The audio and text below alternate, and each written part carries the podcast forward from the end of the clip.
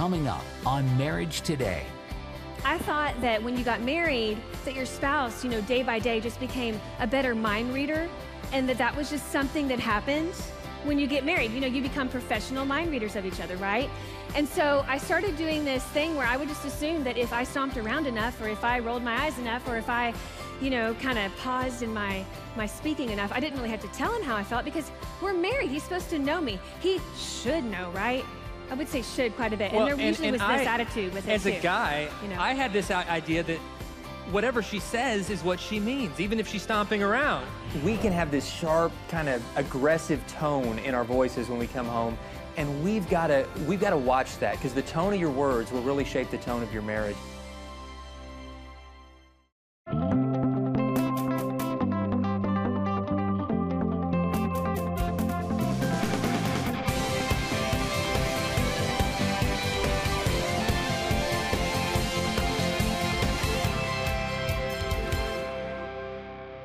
We are Dave and Ashley Willis with Marriage Today, and we are so excited to be sharing part of our 2017 XO conference session. Yeah, and I'm particularly excited about this because it gets to the heart of what I think is one of the most important issues in a marriage, which is communication. And we were both communication majors in college and thought we were going to have no problem with this. We're naturals, but it's hard. It we learned hard. that communicating in marriage is right. really, really hard. And so what you're going to see is going to be some of what we've learned through years of research of the words you need to remove from your marriage vocabulary, of some expectations and some assumptions that you need to maybe stop making, and some tools that are going to help you and your spouse communicate on a much deeper level. Because communication in marriage is like breathing for a body. It's, it's what keeps the marriage alive. And yet I think so often we sabotage our marriage, sometimes without even meaning to, just through simple miscommunication. That's right. So we're going to learn more about this in this teaching. Watch this, and we'll be back right afterwards. How many of you, like us, we're both firstborns? How many of you are the firstborn in your family? Yes. Put those hands up real quick, you know? Yes. A lot of strong, confident people, you know. Most presidents Yes. are firstborn. You know, we raise those hands fa- fast. But here's the thing we firstborns don't talk about for all our confidence. We are hard to love, and it's because we're, we're messed up. But it's not your fault. It's your parents' fault. When your parents brought you home from the hospital, they had no idea what they were doing. They had no idea. It's amazing we even survived, you know. And then this is what happens. They start having other kids, and they, they feel like they need to make an example out of the firstborn, right? To scare the other ones. So you had way more chores, didn't you? You got Yes. spanked way more. Who got spanked way more than their siblings? We Some did. of you are, are looking at me weird like you don't believe in spanking your children. You know what? Bring them to us. We'll spank them for you. Yes. We'll do it.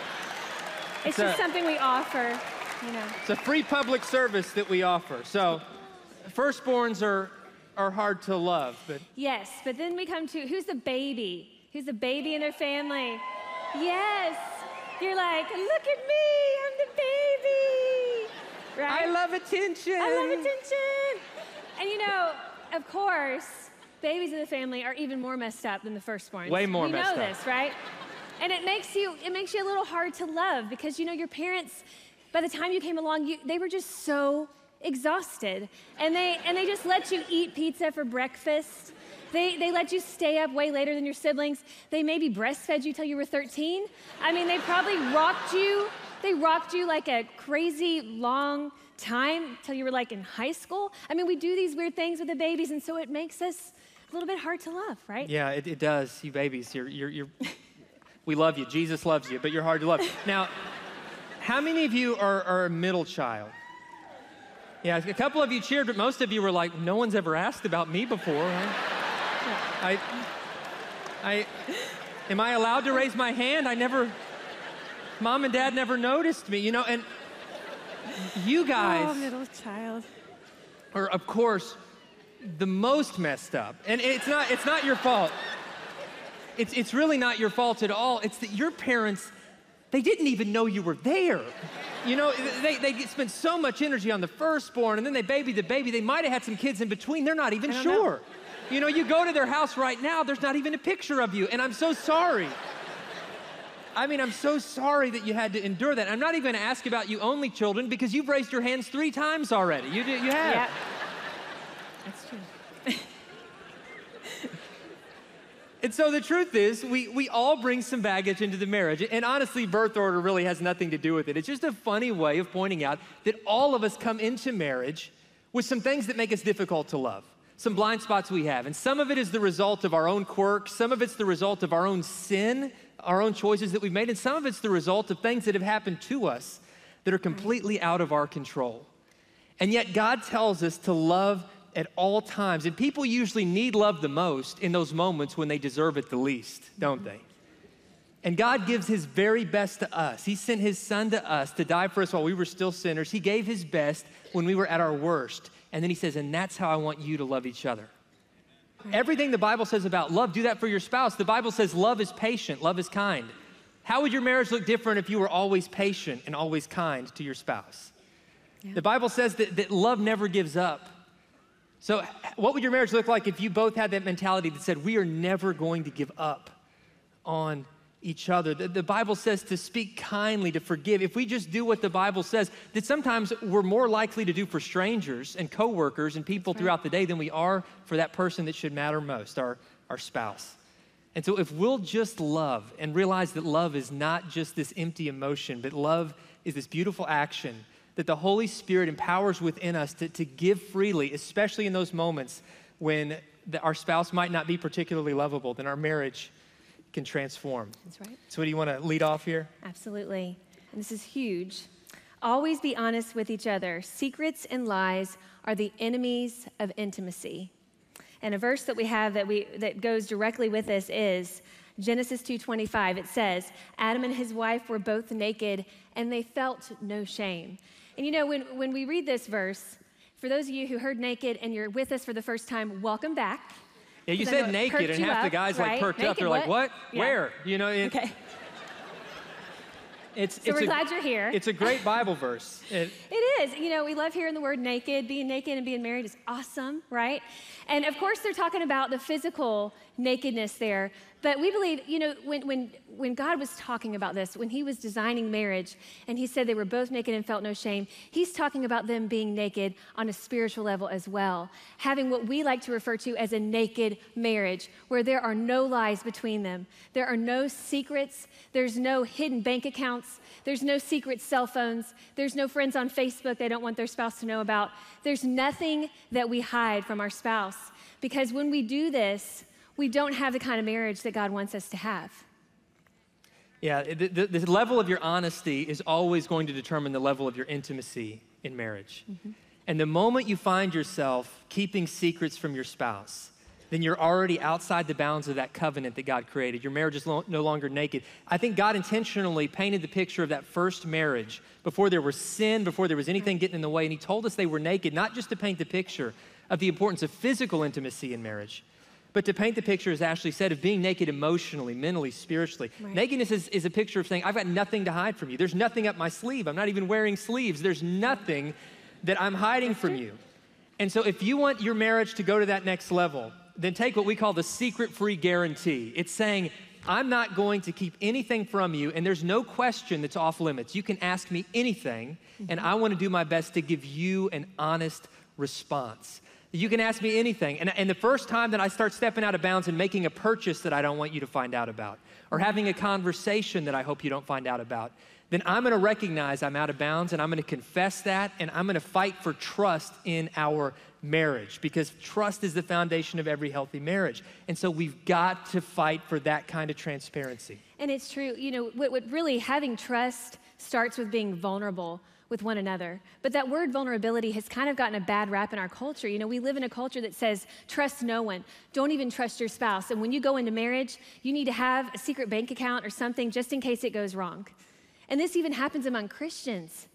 Among Christians who, you know, we, we know the God that designed marriage. We know what he says about marriage. And yet we get so afraid to completely be vulnerable with our spouse. But God designed us as vulnerable creatures.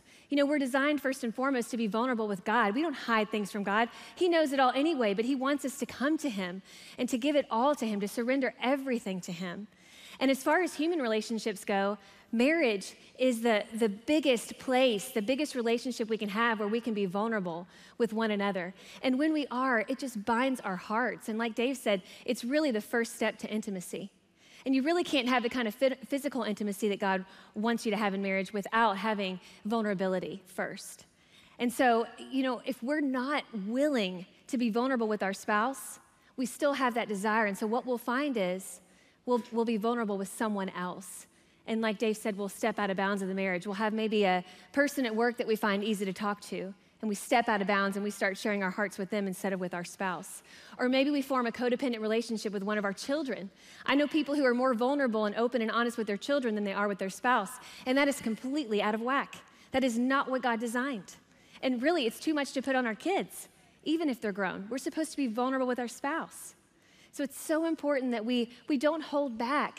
We got to give it all and share it all and say, This is me. This is what I'm feeling. And I'm not ashamed to share it with you because I love you and I trust you.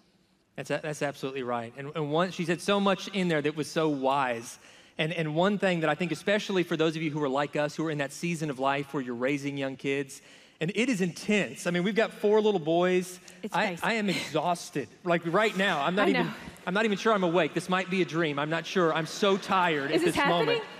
And, and we, we talk to couples a lot of times, and they have this mentality of like, you know, we got to put the kids first, we got to put the kids first, and they put their marriage on hold. Mm-hmm. And, and they put their marriage on hold, and they think someday I'm going to get around to, to working on my marriage, but right now my kids have to come first. And what happens is the kids finally grow up and move out, and these two, this couple looks at each other and they realize they're looking at a stranger. Mm-hmm. And they, they, they realize that they have an empty nest and an empty marriage at the same time.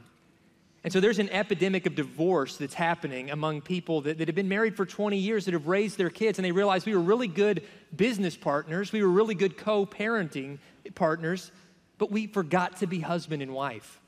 And so, yes, I'm all about sacrificing for our kids, but one of the greatest gifts you can give your children is to have the kind of marriage that makes them want to get married someday. Absolutely. One of the greatest gifts you can give your kids is to model for them what marriage should be and to give them the security that comes from seeing a mom and a dad in a loving relationship with God mm-hmm. and in a loving relationship with one another. And part of how you model that leads directly into number two. Right. And it's about communication. We've talked about transparency, and this is kind of the next level of that. Uh, it's, it's, a, it's about not making assumptions. Yes. And so number two is don't make assumptions about how your spouse feels. When we make assumptions, we limit our ability to hear and understand each other's true feelings. And there is a verse in Ecclesiastes in 1013 where it, it just paints this picture so perfectly. It says, Fools base their thoughts on foolish assumptions, so their conclusions are wicked madness. And I don't know about you, maybe you're not as crazy as I am, and maybe you haven't made the same mistakes I have. But I, when I got married to Dave, I thought that when you got married, that your spouse, you know, day by day just became a better mind reader, and that that was just something that happened when you get married. You know, you become professional mind readers of each other, right? And so I started doing this thing where I would just assume that if I stomped around enough, or if I rolled my eyes enough, or if I, you know, kind of paused in my my speaking enough, I didn't really have to tell him how I felt because we're married. He's supposed to know me. He should know, right? I would say should quite a bit. Well, and there and, usually and was I, this attitude with it as too. As a guy, you know? I had this idea that whatever she says is what she means, even if she's stomping around. And, and so, ladies, like I didn't know it. If. Well, I, I, would think, well, she said That's she's okay. Crazy. If I didn't know better, I'd think she wasn't. But I'm going to go back to watching SportsCenter because she said she was okay, right. even though she's stomping around, and it kind of got us into trouble. It did. It did. So I kind of had to learn this the hard way. And there was one word in particular that really got me in trouble a lot. And in our house, we call it the F word, and it is a four-letter F word, not the one you're thinking of. This word is one we use often. But it's it, a cuss word. But it's a cuss us. word in our house. It truly is. And that word is fine. Fine. Like, fine. I'm fine. I mean, It's- I might as well be cussing at him. It's the, it's I'm the most fine, you know? dangerous word. We use it all the time. And here's why fine, it ends conversations instead of starting them, doesn't it? Yes. Fine is, is like guy code for like, it's been a long day. I'm out of words. I don't want to talk. How was your day? Fine, fine. And you know, our, wife, our wife's trying to connect with us. Right. And, and, and we're just like shutting her down. I'm fine. Or, you know, you would say fine, and, and it would be sometimes masking fine. The, the, fact that you're not fine. And so, Right. so when we realized that when we were saying fine, F I N E for us actually stood for I'm faking, I'm ignoring, I'm neglecting, I'm evading. That Right. when we said fine, that's what we were really saying. And so it had to be one of these words, and, and you, you might have words like this in your marriage too, fine may be one of them, that you need to just remove from your vocabularies. And, and now we have, we've removed it from our vocabulary. The only time I'm allowed to say it is when I look at her and I'm like, dang girl, you looking fine. And I will take that. And I I'm allowed to say that still. But beyond that, I'm not. And really, there was one key moment in our relationship where we realized this word is dangerous, it's causing miscommunication, and it's a word we need to remove. Do you want to relive? Yes, I'll, I'll relive it. And it doesn't paint me in a very good light. In fact, it makes me look quite crazy and like a toddler. And it happened when we were moving, and at the time we only had two small kids. We had moved to Florida. We had been in temporary housing for a while, and then we finally got a house. And it had just been a hard move. And for any of you who've ever moved, it can be really hard, especially with kids and when you're adjusting to a new job, a new town, and you miss home. It's just really hard. And it kind of is what I call a sandpaper season. It's like everything is just rubbing you the wrong way. And that was what it was for me during that time. It was a sandpaper season. So I was kind of on edge anyway. And we ended up getting in this house, and I'm putting it together. And normally that's something I love to do. So one morning, I'm putting up a curtain rod, and I'm walking up the ladder, and I'm using the drill, and it's just not quite going in there like I had planned. And it's like I can't quite get it square, and I'm struggling with it. So I'm stomping up and down the stairs. And in walks Dave, fresh from the morning, and he's like, Hey, sweetie, how's it going? And I'm like, Fine. And so then I stopped back up, and he's like, Well, good, because you know, I was thinking about going on a run, and it's just a, such a beautiful day. And I'm like, Okay, whatever. You know, those are two other words that are hard. And, and so he goes on his run, and the whole time he's gone for like 30 minutes, I'm thinking, how dare he leave? I mean, I clearly wasn't fine. Clearly was not fine. And he's out there running and feeling the wind through his hair and feeling the sun on him like this, and he's glistening. That was amazing. And then he's blowing off steam. I was, He's shaking it off to Taylor Swift. I mean, Yeah. he's just having this great time. oh, it, felt, it was so good. and I was thinking, I'm so glad Ashley's fine because this feels amazing. And I mean, she's just great letting me do this. and, and I'm, I'm just fuming. And I don't, maybe you're not crazy like me, but I was literally having an argument with Dave in my head at the time. And I was like winning it, totally winning this argument. And so he comes home, and I'm just, I'm just raring to go. You know, I'm ready. And he's like, whoo, good run, yeah. Comes in, and he's like, oh my goodness, sweetie, the curtain rod's still not up. And I'm like, whip my head I- around. Okay, And I'm I don't like, remember this "No, part of the not." story. Yes. It, okay, just to interject real quick, I know, like, it, it's bad, but to give you the full backstory, to help you understand how I could have been led to the conclusion that she didn't want my help, is that I'm terrible with tools. We're like the reverse stereotype. She came from a home where her dad could fix and build anything. The show MacGyver is loosely based on her dad's life. Like, he could just fix it, do it. She thought all guys were like that. And like, she married me. I don't even know which end of the hammer to use half the time. I have four sons. Uh, this is not a, a lie or an exaggeration. Our boys refer to every tool in the house as mommy's tools.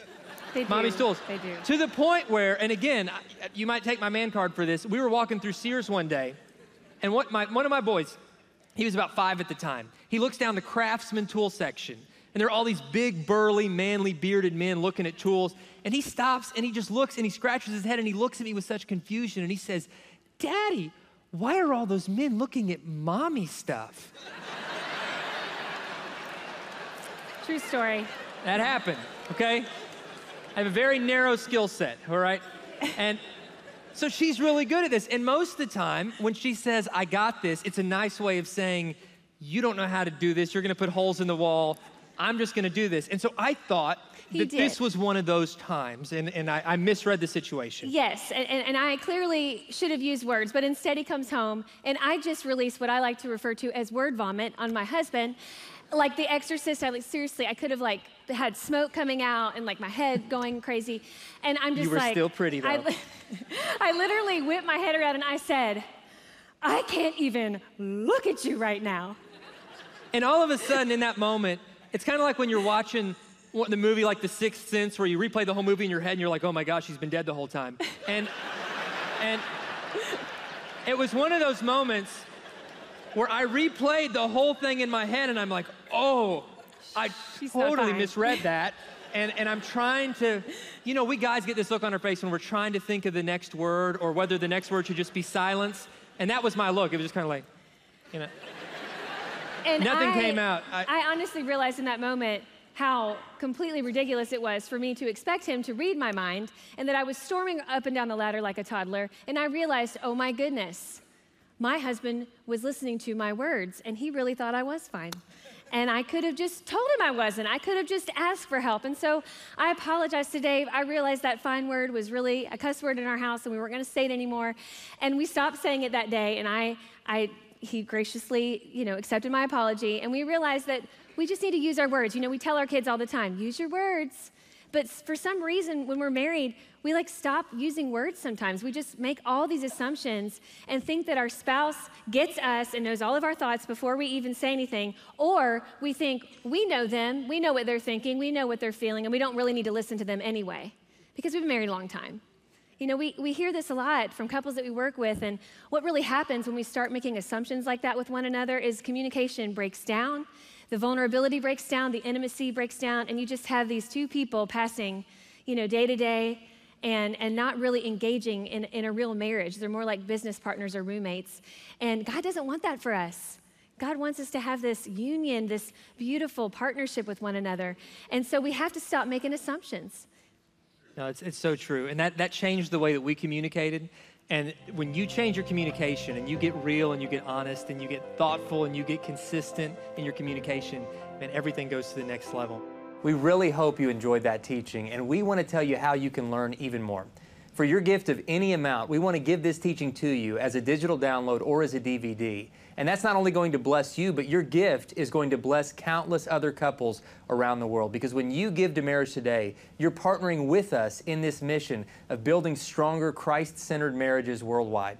Now, for your gift of $35 or more, not only will you receive today's teaching, you'll also receive our brand new book, The Naked Truth About Sex and Marriage. And I am so excited to share this book with everyone. Sweetie, why don't you tell them why we wrote it and what they can expect to learn as they read it? Yes, this book is awesome because it really talks about those burning questions that all of us have about sex and marriage. You know, as Christians, we want to know what does God actually say about this? And you know, what what is appropriate, what's not appropriate? And we talk about all those things very openly, very openly, very honestly. And so we really want to get this into your hands. That's right, because if you and your spouse can have healthy conversations about sex, about all aspects related to intimacy, we think it's going to help you connect not only inside the bedroom, but in all aspects of your marriage. And we found that with so many Christian couples, there's this apprehension about yes. talking about sex. There's kind of a fear that goes with it, or even a shame that goes with it. But God's picture of marriage is that we be naked and unashamed, as it says in Genesis. Mm -hmm. And we think the naked truth about sex and marriage will help you discover what that really looks like in a physical sense and a spiritual sense. So we're so excited to share it with you. Stay tuned and you can learn more. Discover how you can overcome the challenges of marriage and grow closer to your spouse as Dave and Ashley Willis share tools for building a stronger marriage. In these two live sessions from the XO Marriage Conference, you will learn how to deepen intimacy, increase unity, and grow in love and friendship as you build a stronger marriage. When you come together and you lean on God together and you refuse to give up, He can do the miraculous, and we see it every day. Support marriage today with your gift of any amount, and we'll send you Building a Stronger Marriage on DVD or as a digital download. Receive the videos on DVD or digital download, as well as Dave and Ashley's new book, The Naked Truth About Sex and Marriage, for your gift of $35 or more. This groundbreaking book reveals insights into what makes a marriage work for a lifetime. Start building your stronger marriage today.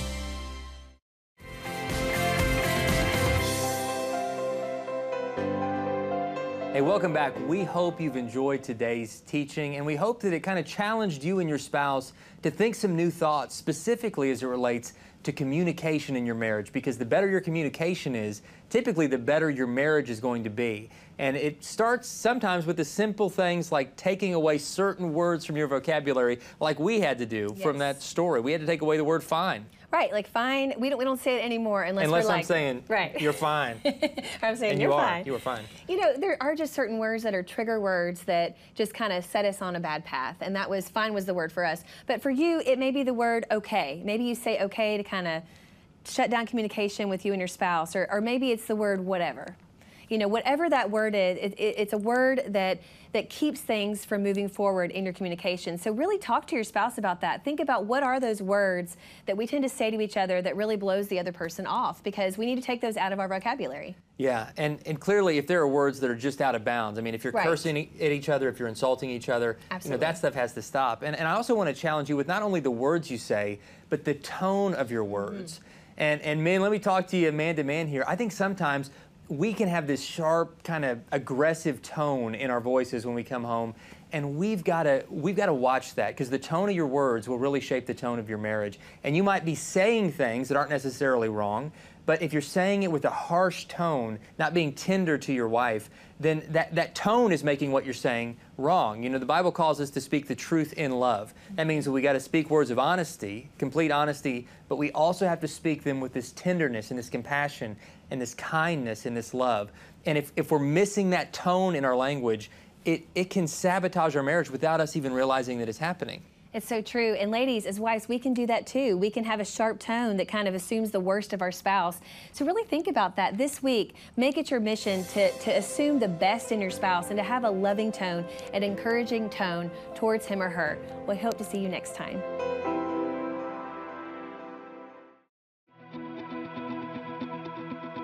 Going through divorce is a lot to ask of children and often results in years of emotional pain. It's a violent ripping apart of their parents and a sense of abandonment. What sometimes we see as a quick way out can mean complete loss for a child. You have a 100% chance of success in marriage. You, you were made for marriage. Marriage Today exists to protect children from the pain of divorce and to steer couples away from marital failure by telling them the truth. When you stand with Marriage Today, your individual effort multiplies with other like-minded partners, and together we can rebuild a legacy of strong families around the world.